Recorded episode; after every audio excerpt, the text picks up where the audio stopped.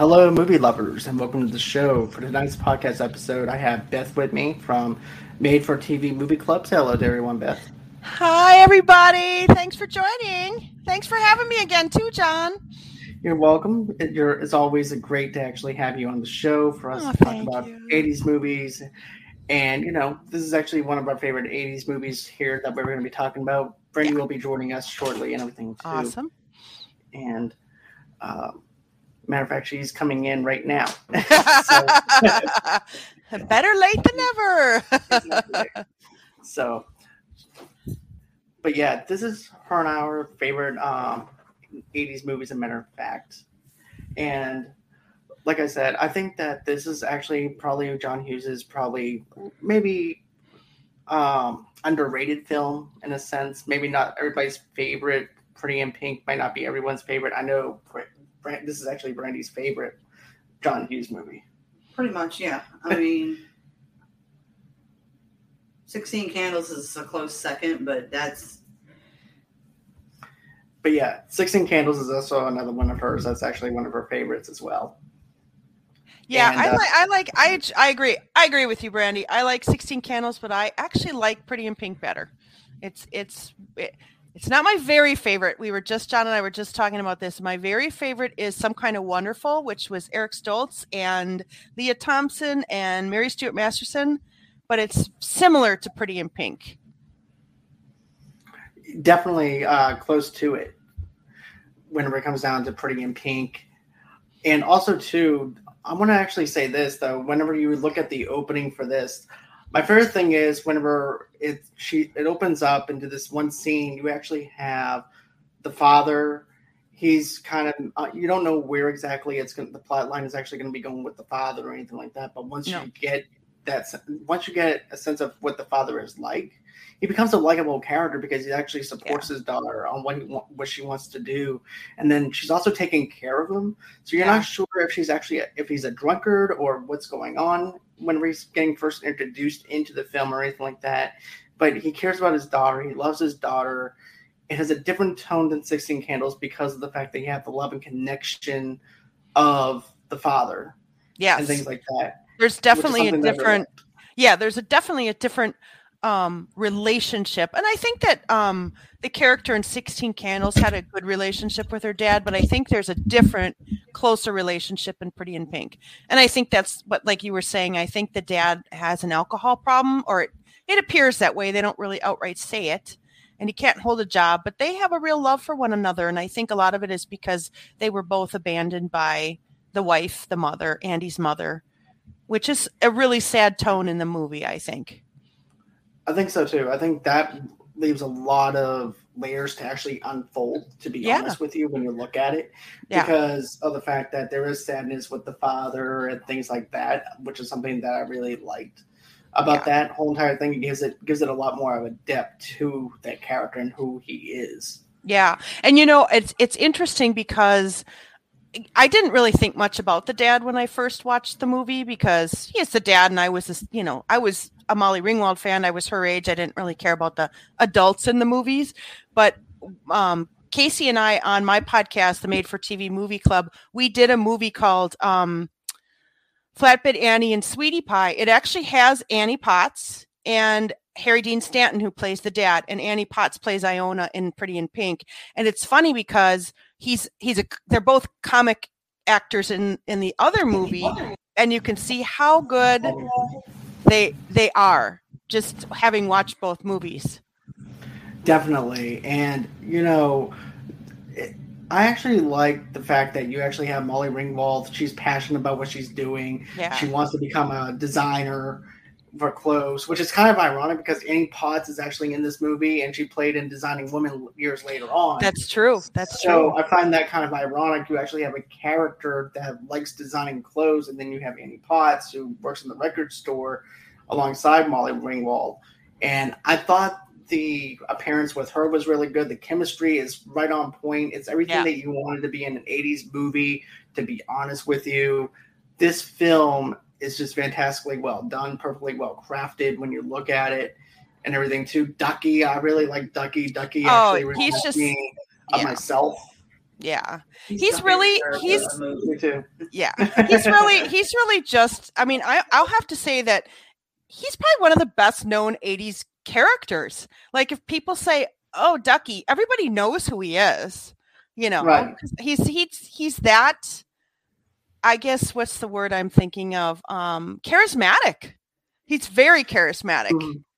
He's That's very what I love. charismatic and protective of his friends. Yes. And that is something that is, I feel like that's missing in today's world, though, too, where you have people that care don't care about their friends as much as they used to, or anything like that. But I like how he cares about her and wants and cares about her well being. Yeah. And I also like May I admire you again today? exactly. What gets me is that he's actually really in love with her. I mean, like crazy about her, and to her, he's just her friend. yeah. Right. You know. Yeah. And we've all been through that situation and everything as guys and stuff like that, where we're friends with the opposite sex, and then that person is not uh, into us like we th- think that they are. And then all of a sudden, there's this new guy that comes into their world and totally wrecks it, and become we can become jealous, and everything is like, who's going to win out of these two alpha males and everything? But then you actually have to think about it. You have to put your own self aside for Yeah. for your friend and their happiness and everything. I and I think that's where this lies with Ducky Yeah. everything. You the realization that this is not going to happen the way he wants it to happen. No, So and he really, yeah, and he really suffered too. I mean, one of my Mhm. favorite scenes is when he's sitting on top of the the newspaper boxes because back in the '80s, people read newspapers and they had those Mhm. boxes where you had I don't know ten or fifteen papers, and he's sitting there and it's raining and there's that mural, and it's just such a sad moment, but it's it's beautiful too, you know. But you can see how much he's suffering because he knows that he may not end up getting her Although I think he thinks he is because he has that conversation with, with his dad, which just cracks Yeah, me up. Exactly what I was thinking about the moment when he sits down and has that big talk with her dad. Yeah. yeah. And he's And- drinking his juice box. Goes, you know, I'm going to marry her. You know, and you know what? Well, do you know how she feels about you? No, I haven't worked out though. Right now, we're gonna look at the look at houses. Look, we're looking at all the home front stuff first, and then later on, we're gonna go ahead and try and move in later on Yeah. with different things. And also, too, my other favorite line is the one that you noticed uh, tonight, though. Too, was the part where he goes, "This is why I don't drink and drive. I just ride a bike." yes, I drive. I ride my bike. That that was a great one. Or that, or then like later on when he kisses Iona and she's like, um, what did she say? What was her line about her her thighs? And she's like, right. Um, he must be. thighs were on fire. Yeah, he must be practicing on melons. because the way he kissed because I know I'm old enough to be his mother, but he must be practicing on his mother because like my thighs grew. it was so funny. So- And then when he finally gets into the um to the nightclub after not having ever gotten in there, and now I don't know if you guys know noticed that the bouncer was Andrew Dice Clay, who was a very famous um comedian. And I I don't know what Mhm. happened. I think he he got banned from SNL for for life, and I think it's because he just was an obnoxious jerk. But he was really a big star at that time. And I was in the Ford Fairlane thing from back The then. whip? Ford Fairlane, if I remember right. oh yeah yeah yeah yeah that's him. That's right. Yeah. Yeah. And he's tried to make some comebacks over the years, and I don't think he's. I don't know. That's it's why. not quite landing. yeah, that's why I always say I don't know if you even know who he is, but he was a big. He was a big comedian at the time. But it's funny they had great banter outside the club. Him, him, and uh, Ducky. When he's like, "Y- y- "Why don't you ever let me in?" I, you know, and and tells her that Andy's his her, his girlfriend, and then he asks Andy when she comes out, "Why don't you let? Why do you go in there if you know your boyfriend can't come?" And he's like, "No, no, no," and he like tries to to hide it. Exactly. And then I like how he's saying, well, if she's your girlfriend, then why does she keep bringing you to the bar? Yes, Because don't you think that there should be a hint that she's Yes. just not that into you, basically? And you know, one thing I noticed that I didn't notice the f- the first hundred times I've seen this movie was that um the band that's playing are the Rave Ups, and if you remember in Sixteen Candles, that's who she had written on her notebook. I didn't. Right. I never made that connection before, and I don't know why. I've kind of noticed that though as a little bit of a foreshadowing from past, like a shared universe, kind of with John Hughes. Whenever you Yeah. look at it like that, For real, But I'm did you surprised notice there that? isn't. I, I'm trying to something think. I would have never noticed, and I've seen Yeah. that movie probably. I can't even tell you how many times. So. Yeah, I've seen it so many times. I was really surprised when I noticed it. I was like, "Wait a minute, that's that's the Rave Ups." Wait a minute, that's from Sixteen Candles, and I think, yeah, I I don't think that I'm trying to think if the Rave Ups soundtrack anything from them were in Ferris Bueller, but I don't remember offhand. I don't think so. I think, I think uh, either. with Ferris Bueller, they used other original stuff. Like we Yeah. talked about it before, they used other stuff aside from that. From them. Yeah. Yeah, but the the music in this this movie this had one to be one of the best soundtracks of the 80s in this this movie it had And- INXS and the cure and um echo and the bunnymen i think is on there. Obviously the psychedelic furs pretty in pink. Um joe jackson i think is on there. Suzanne vega. I i'm telling you this because i loved every single track and i had a little tape player and i think i wore it out playing it in my dad's car. Oh wow, yeah, Yeah. you definitely got some use out of that. yeah. When we kind of record the the songs off the radio yeah on the box. i just I remember i took my babysitting money and i went to target and i bought my little soundtrack and i just played it i don't even know if i ever took it out of the car for like a year i love that Oh. soundtrack The soundtrack is amazing, and Yeah. you know we're talking about that in a few minutes, though. Too. Speaking of music, every character has their own theme. Like you have Ducky, who has basically this wild kind of theme that comes into it, this little rock and roll stylish kind of music. Then you have, of course, Molly Ringwald's character. She has this more of a romantic, t- laid back kind of vibe, kind of music. And then you also have this bluesy, maybe kind of typed music for the rich dude that's actually into into her as well. That I really Yeah. like yeah that's a good point yeah i hadn't really thought about that but that's true because I noticed how the music changes, and this is my first time noticing it after my fourth or fifth time watching this. Because, like I said, I've seen it before. I always catch catch it in the middle every single time inside the record store scene. It never feels when this movie's on satellite. the one the one where he's when he when he dances in yeah yeah, I, I read when I was doing some research that that was supposed to be a Rolling Stones tune, but they couldn't get the rights to it, which is how it, I think it's Otis Redding, correct? I can't That's an remember. That's Otis Otis Redding Redding song. song. Yeah, yeah, Which and I didn't. perfect. Yeah, and I it was great, and he did a great job with the lip syncing and the dance. That was that's one of my favorite parts of that movie. It's so good, and he's like dancing up against the the record stacks, and I just thought it was so good. It definitely is, and not only that, but this movie also had a budget only of ninety million, nine million dollars, and also too at the box office made forty point five million dollars. That's crazy. That's so much money. And I don't know if they expected it to not do well. I'm not sure because I noticed that they released it in February and then Ferris Bueller came out in June of that same year. I think it was 19, 1986, correct? I wanna say it think I believe 86. so. I believe Yeah. that they both came out during close to the same time in the same year. Yeah, yeah, it's 1986. And then um Je- Jeannie, the friend, she actually passed away before the movie came out. Right. The one who plays the friend who's smoking in the gym. yeah. Wow. Wow. That's Yeah, I-.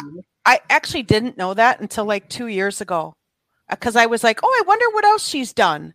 And I went and looked it up on IMDb or whatever, and I saw that she had passed away. And I did find her obituary. I think it was in the New York Times. But yeah, that's really sad because she probably was 18 or 19 at the time. She couldn't have been more than 20. And they never, they didn't say what she passed away from. So it's really sad. She was also in a movie called um, Little Darlings, which was one of one of my favorite movies too. I, that was a great movie. Go ahead. One of my favorite favorite scenes was in the, when they all when they all in the gym. Yeah. oh my god! And she's like, that, that scene starts, isn't she smoking like right when they first start that scene? Right. And then she's like, you know, put that out. It's like, how would you not smell that? exactly. And then also too, the part where a friend comes goes in there, flips off the popular girl, and everything, and I hope that our boobs actually fall off. That made me laugh. Like not And then when the gym teacher asked her, as Andy. Yeah, you know, no, no, No. when she asked the other girl, right. you know, what she had to say, and then she repeated it out loud, what she had mouthed to the other girl. I said, I hope they shrivel up and fall off. Right. no filter, nothing at all. Exactly how she oh. actually said it. It was perfect. it was so funny and it was so good because I think that she, even though she had a fairly small part, made a pretty big impression on that movie because she was so mean. But her character was so consistent throughout because she was still a bitch at the end of the movie. She was. There, there was no characterization in at the towards the end of it where she changes. No. That's who she is. And basically in high school, they're not people don't change until like after high school. Right. So Today they're we call people like her Karen, though. She probably Right. is a Karen. Probably. she was so one of my mean. other favorite scenes is when Ducky basically floors what's the rich kid. oh yeah. Oh, uh, the, yeah. the um, James Spader. Um, yeah, I forgot his name in the movie. James Spader's character. You mean, and then when Yeah. he pu- when he pulls down the uh, poster for Yep. the prom king and queen. I love that movie too. And then I, what I really like is like they're fighting, and then all of a sudden people kind of just show up and they're like, whoosh, like rush over there to like separate them. I just, I, you're right. That's a really good scene. And then he runs off and he pulls that thing down, and it's just like, you know, a big f you to the to the world kind of thing. Because I think at that point he every, everything was just not going well for him for Ducky anyway. Yeah, the the character, the rich ball bag guy, is actually Steff. Yeah. That, that was his name. Um, Yeah. But yeah, you can definitely tell that he had this Miami Vice kind of vibe to him, where he says actually better than everybody else. The Yeah. hair. The hairstyle, Yeah. everything was Miami Vice. If you look Yeah. at it, You're right. It It was- was, and that was kind of the look at the time too, because that was Right. probably Miami Vice was still on the air and a big deal at that point. right? Because I it was 1986, so I think Miami Vice was on the air until at least 90. I can't remember Right. exactly. I believe but, yeah. so, but Yeah. still, you can definitely tell this guy's a ball bag. He's definitely someone that you don't want to even come across or anything like that because of the fact that he thinks he's better than everybody else. And Yeah. then too, he tries to get Blaine in his head, and Yeah. it works.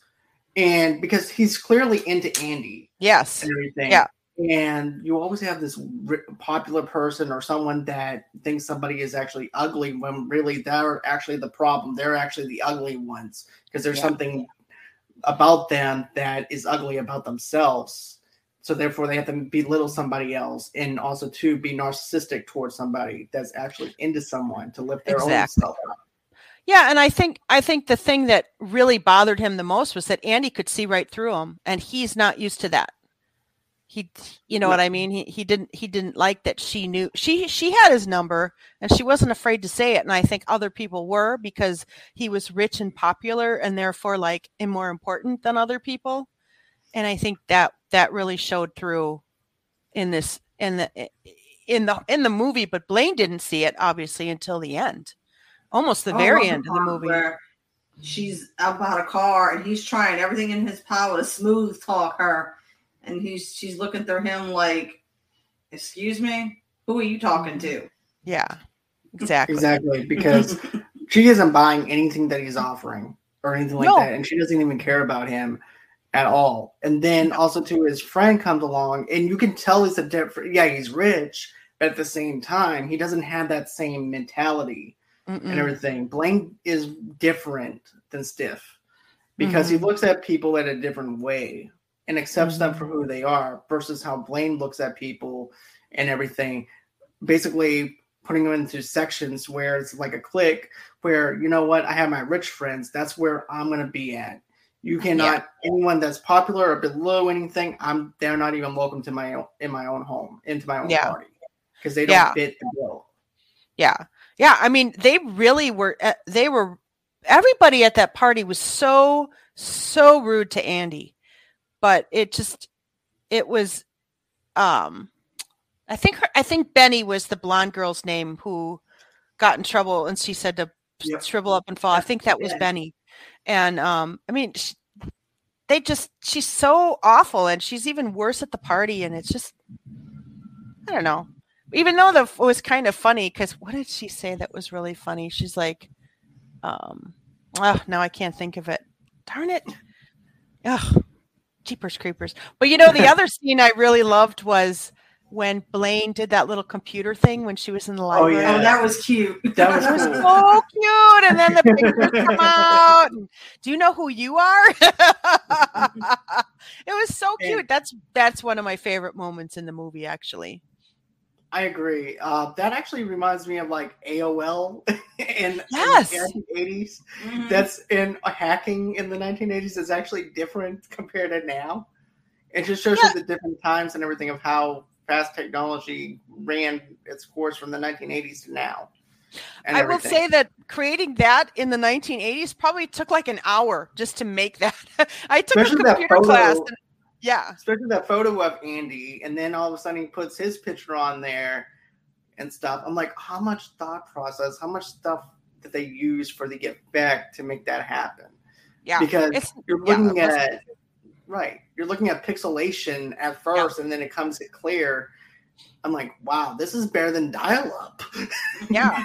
Well, and back then you back then you would have had to like write all the code for that. right. It didn't really exist. It was just starting to, I think, at that time. But if I recall, most people didn't have computers either at home. No, You nothing know, but biz- office businesses and stuff like that. Were The the only only place ones. we had computers was at school. Right. yeah, us too. I don't think us that too. happened until high school. yeah, yeah. We I remember taking a computer class, and we actually like had to make a little um, like a little snowman, and just the outline of it, and it took me like I don't know weeks to do that. Because you have to write the code and put in the color, and if you make a Right. mistake, it didn't work, and it just was. It's very complicated, not like it is today. No, definitely not like today. and also, too, I want to also mention this though. Um, with the record store thing is actually one of my favorite things in in the movie, though. To be honest with you, because it's the most relatable thing. Because I remember being up in Boston in a store called Strawberries, but also too, we also have a T Bones record store up in here in Hattiesburg, and it has that 1970s kind of style. But they also have um, it's also a deli restaurant though too at the same time, Cool. co- in a coffee shop connected into the record store, Yeah. and it has that kind of flavor of the vinyl records, the CDs, and things like that. And that's something that I miss is just going into the there, just being geeked out at a record store and spending hours in a record store just getting records and stuff. And Yeah. talking about artists, other artists like uh, like Andy and the character that Annie Potts played plays and everything. And it was just awesome to see that. And also, too, I like the fact that it takes place in Chicago because High Fidelity also takes place in Chicago, which is also one of my other favorite movies that takes place in a record store. But John there we go. Cusack. Did y'all notice how much, like, how weird Annie Potts' style from the beginning? I love to the end that. of the movie? I loved, I loved, and I loved how much she transformed. But I loved her. She's like, you know, what do you want? I cook for you. I clean for you. Now you want to ride to work, and then she's like, it's Walter Mondale. how amazing she looked with the blonde wig. That's something right? that nobody saw coming. I like the big bouffant wig that she had when she was dancing with her prom dress on. I did too. I That like the different so hairstyles cute. that they used for it, to be honest. Yeah, And also, too, I feel like the hairstyles tells a story of who she is. yeah, And when Yeah. she starts getting matured and everything, her character starts becoming even more mature. Her hairstyle starts changing, and then that part, the scenes with Ducky and everything, that her hairstyle changes into more of a mature look because that's the expre- Mhm. imp- expression that she wants to give people now, opposed Yes. to her grungy BDSM punk rock look at the very Mhm. beginning, and then it goes into the other 1960s style. Then it goes Yeah. into the other style where she's actually becoming a lot more happier. So the hairstyle to me tells the story of who she is. Yeah, that's true. Especially because she's in such. I mean, you don't meet the guy, but you can tell she's really in a bad relationship with him, and she Right. hates him. And then you're right, and and then at the very end, she has kind of that, you know, suburban mom feathered with the pearls. She's wearing the fake pearls, which were a really big style at the time. So, and she had her little white Miami Vice type jacket on too. Blazers were kind of a big deal back then too, especially when you had like the white blazer with the really brightly colored shirt underneath. It was a look. We we didn't complain. Although I have to say I kind of liked her punk rock look a little bit with the docs and all that stuff. She was kind of a badass. And then when she and then when she um when that kid was shoplifting and she like took the the staple gun and like yes. no, took my eye out. it was only an inch away from your face. Half an inch. Half an inch. I love She's it sassy. though. I love her sass. Her and Ducky, they were they were just such great characters. But I love Annie Potts just just as an actress and everything she does. I mean, Ghostbusters. It's so yes. she's so good in Ghostbusters but she's really her. good in this one. Yeah. I mean, John Hughes really carefully wrote, I think, very carefully wrote the characters in Pretty in Pink because they were all very distinct. And now, not all of them had growth, but they were all really distinctive and, yeah, really strong. And he was consistent with them throughout. Like they didn't change or get weaker in the sense that, like, the, the, the transformation of Iona was really well done I agree. I, de- I definitely agree with you on that. Um, was there was there anything else you wanted to mention or anything like that too? I'm ready to talk about uh, my favorite parts of that movie is the whole like last 15 20 minutes of the movie. So How about that dress? What did you think, Brandy? What did you think of the dress? The dress was something else. I, that's something I don't think I'd I, I, I, I wouldn't have had the balls to wear. okay. No, I, I, was I I didn't love the dress. I didn't. I found it kind yeah. of disappointing. I love what Ducky had on. Yeah, Ducky was, was great. Better than anybody at that prom. Mm-hmm. And the sh- he still had his shoes on. And when he had his little bolero tie, what I don't know what you I can't remember what you called those, the little um the jeweled tie thing was that a uh, bolero? Did that is that what they were called? That, Something like yeah, that. Yeah, bolero. Yeah. Yeah. That he looked so good, and his hair was like. mm-hmm. And he has that it. confidence to pull it off. That's the thing about what Tells me is the rich kid looks like looked like somebody put him through a wet dog storm. Mm-hmm. He looked horrible. He yeah. did. He really didn't look good. Like he looked unwell. Right, because of the guilt and shame that he carried for um, what Blaine did to him and everything mm-hmm. too. No, not Blaine, but what uh, Steff did to him. Yeah, and yeah. I mean, because like he wasn't even with his friends. Right, because if you think about it, though, having that guilt and shame on you will actually put years onto your life, or if not, it'll make you ashamed of what you did to the point where you're not sleeping good at night. And that's exactly the repercussion that he got from yeah. that. Yeah, and John Hughes, the original ending was Andy and Ducky got together. And then test audience hated it and they changed it. And I was really disappointed because I really wanted Andy and Ducky to get together. I think you would have expected to happen. Mm-hmm. You know? Right. Yeah. And I think they were a better fit, quite yeah. frankly. Because mm-hmm. I don't know. I mean, mm-hmm. I one thing about this movie that I don't wish about a lot of John Hughes movies, but I wish they had added some more scenes with Andy and Blaine dating because they're really you didn't really see them together that much. Yeah, and even in the beginning of that, he kind of said some stupid things like you want to hang out with your friends, go crawl under a rock. That was just mean. That was like right. a, a, real douchebag of a thing to say. Right. It really was. And so I, I was kind of hoping that they, I wish they would have shown more of him being a nicer person to her right. or just dating more because then they showed him in the stable. So they obviously were dating outside of that one date. But I just didn't feel like there was a total complete picture of that relationship. And I just no. wish there was a little more of it. But I think maybe when they filmed the movie, there didn't need to be because the ending was supposed to be her and du- him and Ducky. So maybe they just right. didn't feel like there was a need to have more of them in it or, I or think something. That John, I think John was thinking, okay, well, the test audience is going to probably love it because Ducky is like the underdog. Yeah. So therefore, you know, people love this, love the story of the underdog.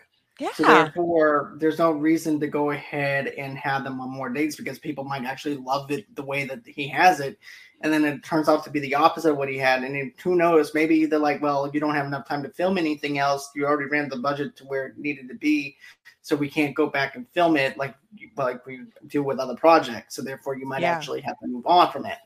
Yeah. But for me personally, would uh, here's the thing: I would love to see Ducky and her get together, Andy. But at the same time, I feel like there's a lesson to be learned for Ducky. yeah. Though is the fact that yeah, you may not get the girl that you want, but there's going to be someone out there that will love you and will respect you, and you also Yeah. have to put away your differences to make someone else happy. Yeah. And that's where I feel like the lesson is learned for Ducky. And that's also too to me, it's not the cliche Hollywood thing of putting two characters that are both alike in a sense together. And that's Yeah. why I appreciate that a lot more because of the fact it's not something that's been done before. And therefore Ducky can actually learn from accepting the fact that her friend is happy. for- Yeah. Even though he's not with her. Yeah. And I think he loved her enough that he was he would have been okay with that. I just was heartbroken because I just really liked Ducky. Especially when I was that age. I loved him and I was like, yeah, I didn't really care that much about Blaine as far as you know the movie went and I still I still say I wish they would have gotten together because they did have a lot of chemistry. So it would have been believable. I thought they had a lot of chemistry. So did I. The only thing I really liked, and this is the only thing I can say I liked about Blaine, is when he called Steff on his bull crap at the end. Yeah. He Yeah. figures out that the only reason that he's so gung ho about him not being with her is because he couldn't get her. That's what it is. Yeah. It's Ex- jealousy. That's It's- exactly it. It's the alpha male ego where it's like, oh, she's into him. He can. It's about ha- okay. So she's into him. It's about what you can have, and Yeah. because that person has her and everything, that person is also jealous because of something that he can't have, and because he can't have her, he's going to try and make uh, Blaine's life a living hell because of that. Yes. And it's two alpha males trying to get the same girl in a sense, even though Blaine already has her. Steff wants her even more. Yeah, and I think that I think that Blaine also um I think he also realized at the end that hey, wait, this is this is like the end of school, high school. We don't I don't need to even talk to these people again cuz school's probably over in the next week or two. So there was there was that too and I think that's also gave him the courage, gave Blaine the courage to stand up to him because he's like doesn't have to deal with him anymore. Right, exactly. It's like, okay, I'm at my 12th grade year of high school. I don't have to put up with him anymore. Yeah. After this, it's over with. No one's even going to remember what I did in high school or anything. I exactly. can move on from this. Yeah. And and he did and I and I think his intention was I think his intentions were good uh, but it's just too bad that he kind of did that to Andy cuz it wasn't really very f- kind of him to do that like ignoring her ghosting. I guess today we call it ghosting. Mhm. But Right. it's still this I mean we just didn't have a name for it back then but that's basically what he did. I mean that's one of my favorite scenes too. and One of one of my favorite scenes in the movie because Andy's so powerful in that moment where she's like just tell me Yeah. just tell me just tell me and i love that because she just Mhm. won't let it go and she shouldn't have No. and she's no. so strong in that moment just standing there like knows that people are probably going to make fun of her ta- but i don't think that kind of thing bothered andy i don't think she cared what people thought of her which is what i loved about andy she was so strong yes, she's definitely a strong willed character. She Mhm. wasn't going to take no BS from anybody, even with her own father, for instance, too. yeah she and I didn't loved, to be honest with you, that scene will pull on your heartstrings. oh when they because you her dad and her are talking Yes. Mhm. Yes, and also to seeing that play out and her saying, "Look, she's not coming back. She's not coming Yeah. back." And you can tell he's depressed, even when he's talking Yeah. to Ducky and everything. Yeah. He just got this laid back, chilled attitude, but at the same time has this little depressed beard going on and laid out and everything. You can tell that he's has this emptiness inside of him, and you know. And then, of course, whenever she said, "Look, you need to let her go. It's over with. She's not coming back." yeah and he goes, "I can't let her go because I'm still in love with her." yeah And that, I mean, that was beautifully well written. Yeah and then yeah right, right. And she, and she was like, "I loved her too, but we just have to, she's not coming back." And it's such a beautiful moment, really, between them. And I actually think it might have been a turning point for the dad. Obviously, we don't really know because the movie ends. You know, I don't even know if he's really in it again, except for when she leaves for the prom. But I think for him, no, I guess he is in it again because he got that. He did get end up getting a job, but Right. it was good because it seemed like he was going to be well on, on his way to being happier, or maybe he made peace with that loss. And you know, even though we didn't see him, but seeing that smile on his face with uh with Andy when she's on her way to prom, Yeah, that's only right then and there. Whatever that demons that he was facing before Andy confronted him and everything, he's in a different mindset now.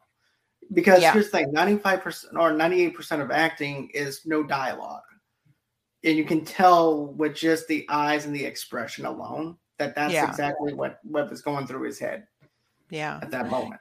Yeah, and I think that um I think you're right and I think that he I mean you know, in a lot of the movie she's he's still sleeping in the morning cuz he presumably was out late, but he wasn't out that night that she went to prom, which would have been a Saturday night, which I think is Right. telling. It means, you know, he's not at the bar drinking, which is what I think he did a lot of Right. and he wasn't because he made that change in his life that that wasn't going to be what he wants to do with it anymore so i think i think he showed a lot of growth which is interesting because he wasn't in a great deal of the movie No, it, but it, sh- it just goes to show you the level of writing that John Hughes has. yeah Even though this is completely for a coming of age 1980s type of film with teenagers, it goes to show you it, he's also got something for adults though too. to Yes. adults can actually relate to something and everything because chances is if some kid is like 15 14 14 or 15 years old they're going to go in and take their parents with them to see this movie yeah and stuff. So therefore, we have to have something to incorporate the adults on. And John wrote that specifically for the adults to have something to relate related for. And I think that's a beautiful thing to have because Yeah. you need to have something because adults go through issues too. And therefore, maybe a, a- adults can go through. You know what I'm saying? Maybe they wrote that for people to actually help uh, with depression, helping people get through a rough time in their lives to where maybe they can relate to this film in some Yeah. type of way for adults as well. I think it's a Yeah. great thing. i think i think this movie is really one of the movies where you really see some growth in his writing it's not just you know like when you look at sort of vacation and you look at 16 candles those are sort of slapstick comedies they're great movies but then you see ferris bueller and it's funny but it's also uh, there's a lot of drama there's a lot of human humanity in it and then you have movies like pretty in pink and and then you have planes trains and automobiles which i think came out after after these came out. Yeah. and that one is so complex the writing and that one's so beautiful but you can see it in pretty in pink the complexity and what he's trying to do with his characters. And and like you said the adults Oh, I know you wanted to say something. Though.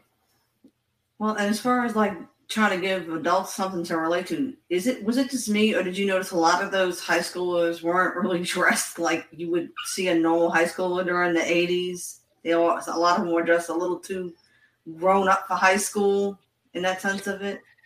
yeah i mean in my high school it was all gunny sack so everybody had the same dress just a different color which was kind of like a it had a tighter bodice but it had kind of a poofy bottom it looked like kind of like a ball dress and you're right the girls in this movie were not wearing that but i think maybe that's because they were wearing thousand dollar designer dresses and maybe they were just more sophisticated but you're right they were dressed like they were going to the Right. i don't know like to the emmys or the oscars or something Well, it's also that rich lifestyle, though, too. If you think about it. I remember when we were in high school, it was either stone stonewashed or tight rolled jeans, stuff like that. Because we, I went to a public school where we didn't have uniforms, so. Yeah we didn't i didn't either but we but i don't know. I think that you're right i think that they were very sophisticated and i think that maybe that's why andy's prom dress stood out is to not because it was not as um there just wasn't a lot to it that's the weird thing it just looked like a actually looked kind of like a dress she would have worn to school because she was pretty she was pretty daring with her clothing. I mean, she designed everything and and I loved I loved every single outfit she wore in that movie except that dress. That dress was It just wasn't really anything. I don't know like who designed it and why, but it's just such a different departure from the rest of the movie. It definitely is. It's very bland. And I'm not Yes. a guy that was Yeah. Yeah, I'm not one because- to actually talk about dresses, but it was like a tablecloth kind of dress, like you would get off of a tablecloth. well. The one thing I liked about her throughout the movie is that even though she wasn't rich like them, she dressed with such class. Yes. I just loved I, I think like the way she always put together like the it looked like she was wearing dresses, but a lot of them were two pieces, but with the vests. I love that. And then she always had those little booties on that were so cute. She just really knew how to put everything together. And in fact, she inspired me and my friends to like go down to the thrift stores and you know buy some secondhand clothes and that really did become a thing after this movie to to go down and like try and you know find really cool stuff like she had My youngest So- daughter does that. She'll go to Goodwill and buy really vintage looking outfits and put them together herself and style it how she likes. yeah i love that i i wish that i had that kind of eye for fashion but i don't that's why i'm wearing my Psychedelic Furs t-shirt because that's that's what i like. I actually thought about dressing like kind of doing some kind of 80s hair and all that and i'm like i don't even have Aqua Net. I can't get my hair that high today. There's no way. I don't have pro- i don't have the right product for that. But uh you know this movie is just fantastic. I, I Mhm. like i like i said this movie is not one of those movies i watch over and over again over a hundred times or whatever i catch it whenever i can on tv and things like that this like i said my fourth time seeing it but the record store scene when with ducky makes me laugh then there's also the other scene where he actually um pulls the uh smoke alarm yes and he goes, That's it. I'm not coming back to the store anymore. That's it. I had enough of this. The security sucks. Everything about the store just sucks. And then also too, another scene that makes me laugh with Ducky, and he has so much damn confidence and everything that makes me laugh when he gets shoved into the girls' room. He goes, So this is what the girls' room looks like. The restroom looks like. We don't have these. Look at this. They they you guys have doors. You guys You have a candy machine? You have a candy machine here. You know what? You, we- you know what? I want to talk to your principal. Go, it was go ahead. hilarious. That's not that wasn't a candy machine. If you're No, I know. I know what it is. I know what it was. That's the beauty of it because he didn't know what it was. It was so. You're right. It's so cute because he's just like because he's just like brings on the sass because I guess he just didn't know what else to do in that moment. Right. I'll And he- wait. oh, and, then- and then in the last part line, he says, "I'm saying right here till the principal comes." Come on, And go ahead. like- Call like, I'm, I'm right here. I'll wait. I'll wait. Which was perfect. Or what- and then- or- thing was, a- a- after he's standing there, like when when she he watches her walk off to go catch him, and he's just kind of standing there looking a little sad. And he sees that and then sees that pretty girl looking at him. He was, and he looks up. He says, "Me." Or what about when he there he's studying with Andy and he's she's like, Do you want something to drink? She, he's like, beer, juice box, whatever you got. And then she goes down to the kitchen and he starts singing and she hears him in the vent. He's singing Love is Real. right. I'm wondering too, like how much of the conversation does she actually hear since it's been in the vent? So he she actually knows how he feels. Yeah. Everything too. I love her so much. and then he puts the did he put the hat on the dog? No, And then he, he put, it put- on himself On dancing around itself. the room. What did he Yeah. do with the dog? Was he just sing, He singing to the dog? Singing to He the was just dog. singing and talking to the dog. I the dog love her so much. Like moaning and everything and crying. it's just so funny when she like closes the fridge and she looks up and you can hear her hearing him. It's so cute. He's so genuine, you know. And she's like, "Ducky, we need more than the Warsaw Pact is a was a pact in Warsaw." when they're trying to do homework. it's so funny. I just loved that. I loved her bedroom too. She's she had like style everywhere. I mean, she really knew how to decorate and dress and all of those things. I just love Most that. definitely. it described her character perfectly with the design of her bedroom. I agree. And her passion for designing is basically her drive, and I like that. Yeah, I noticed though there was a definite starkness to Ducky's room because he had like nothing on the walls. If you remember, there was that one scene. I think there were two times that they showed him in I, what I'm assuming was his bedroom when he's kind of sitting on the floor and it's just everything's white. And I think that maybe he drew on the walls or something, and he's just sitting there and and he's really upset. And it's just kind of sad because then you kind of wonder, like, really what his life might be like outside of mm. her. Right. It, it does make you wonder because we're not introduced into Ducky's world or his father or what kind of relationship he has with his family. Yeah. So basically, all he has is Andy. Yeah. Yeah. And that's why he's, and then, then Iona's like, he's not riding his bike past your house anymore. and I like how he's over there with the little Ch- the Chinese guy, and he's just looking, goes, "Hey, how are you?" yeah, I mean that's another interesting thing. You can tell, like in those scenes, like when he's riding his bike when you're down by Iona's apartment, that's not Chicago at all. You can totally no. tell that was filmed in L.A. Yes, because that has no LA vibe to it. yeah, even though when the when the movie opens, you know it's in the Chicago area because if you notice that dump truck says mm-hmm. Elgin, mm-hmm. and that's a su- suburb of Chicago obviously I don't even think that was filmed there. I think they just painted Elgin on that on that dump truck or the garbage truck I think it was. But you can okay. tell it's not it wasn't filmed in in Chicago at all. Right, because I can tell with Chicago landscaping. We talked about this with yeah. the Ferris Bueller. Yeah. On, with Cameron, with the car, with the house layout and everything. That's yeah. very LA, Los Angeles kind of vibe to it. Yeah.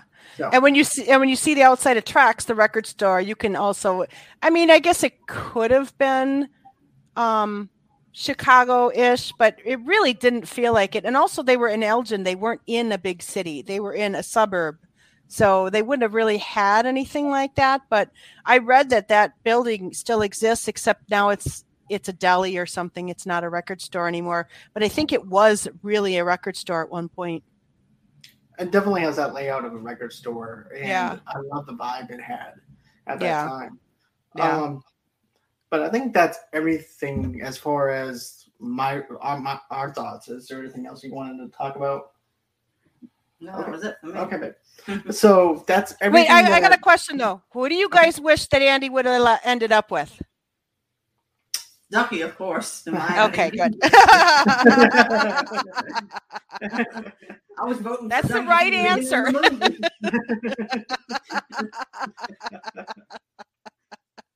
All right. So my question for you though, Beth, is where can everybody follow you at if you guys want if people want to follow you and all that other good stuff? I am the Made for TV Movie Club podcast. You can find me on Twitter at TV Movie Club Pod One. On Insta, we're at made underscore for underscore TV underscore movie underscore club. Facebook, made for TV movie club podcast. And we're on all the apps for the, um, if you want to listen to the podcast, any, all the apps, I think we're on all of them. You can just give it a Google and find us where, if they're listening to you on whatever app you're on, we're on, I'm sure. So, all right. And with that being said, guys, if you guys want to, go on ahead and follow me on Facebook underneath um, Movie Lovers, TV Lovers Night over there. Underneath, underneath the same brand name on Instagram, and of course on Pinterest as well. And then, of course, if you guys want to go ahead and get an audio only only episode of what we do here at Movie Lovers Unite, you guys can get that on all major platforms that you guys get your podcast from.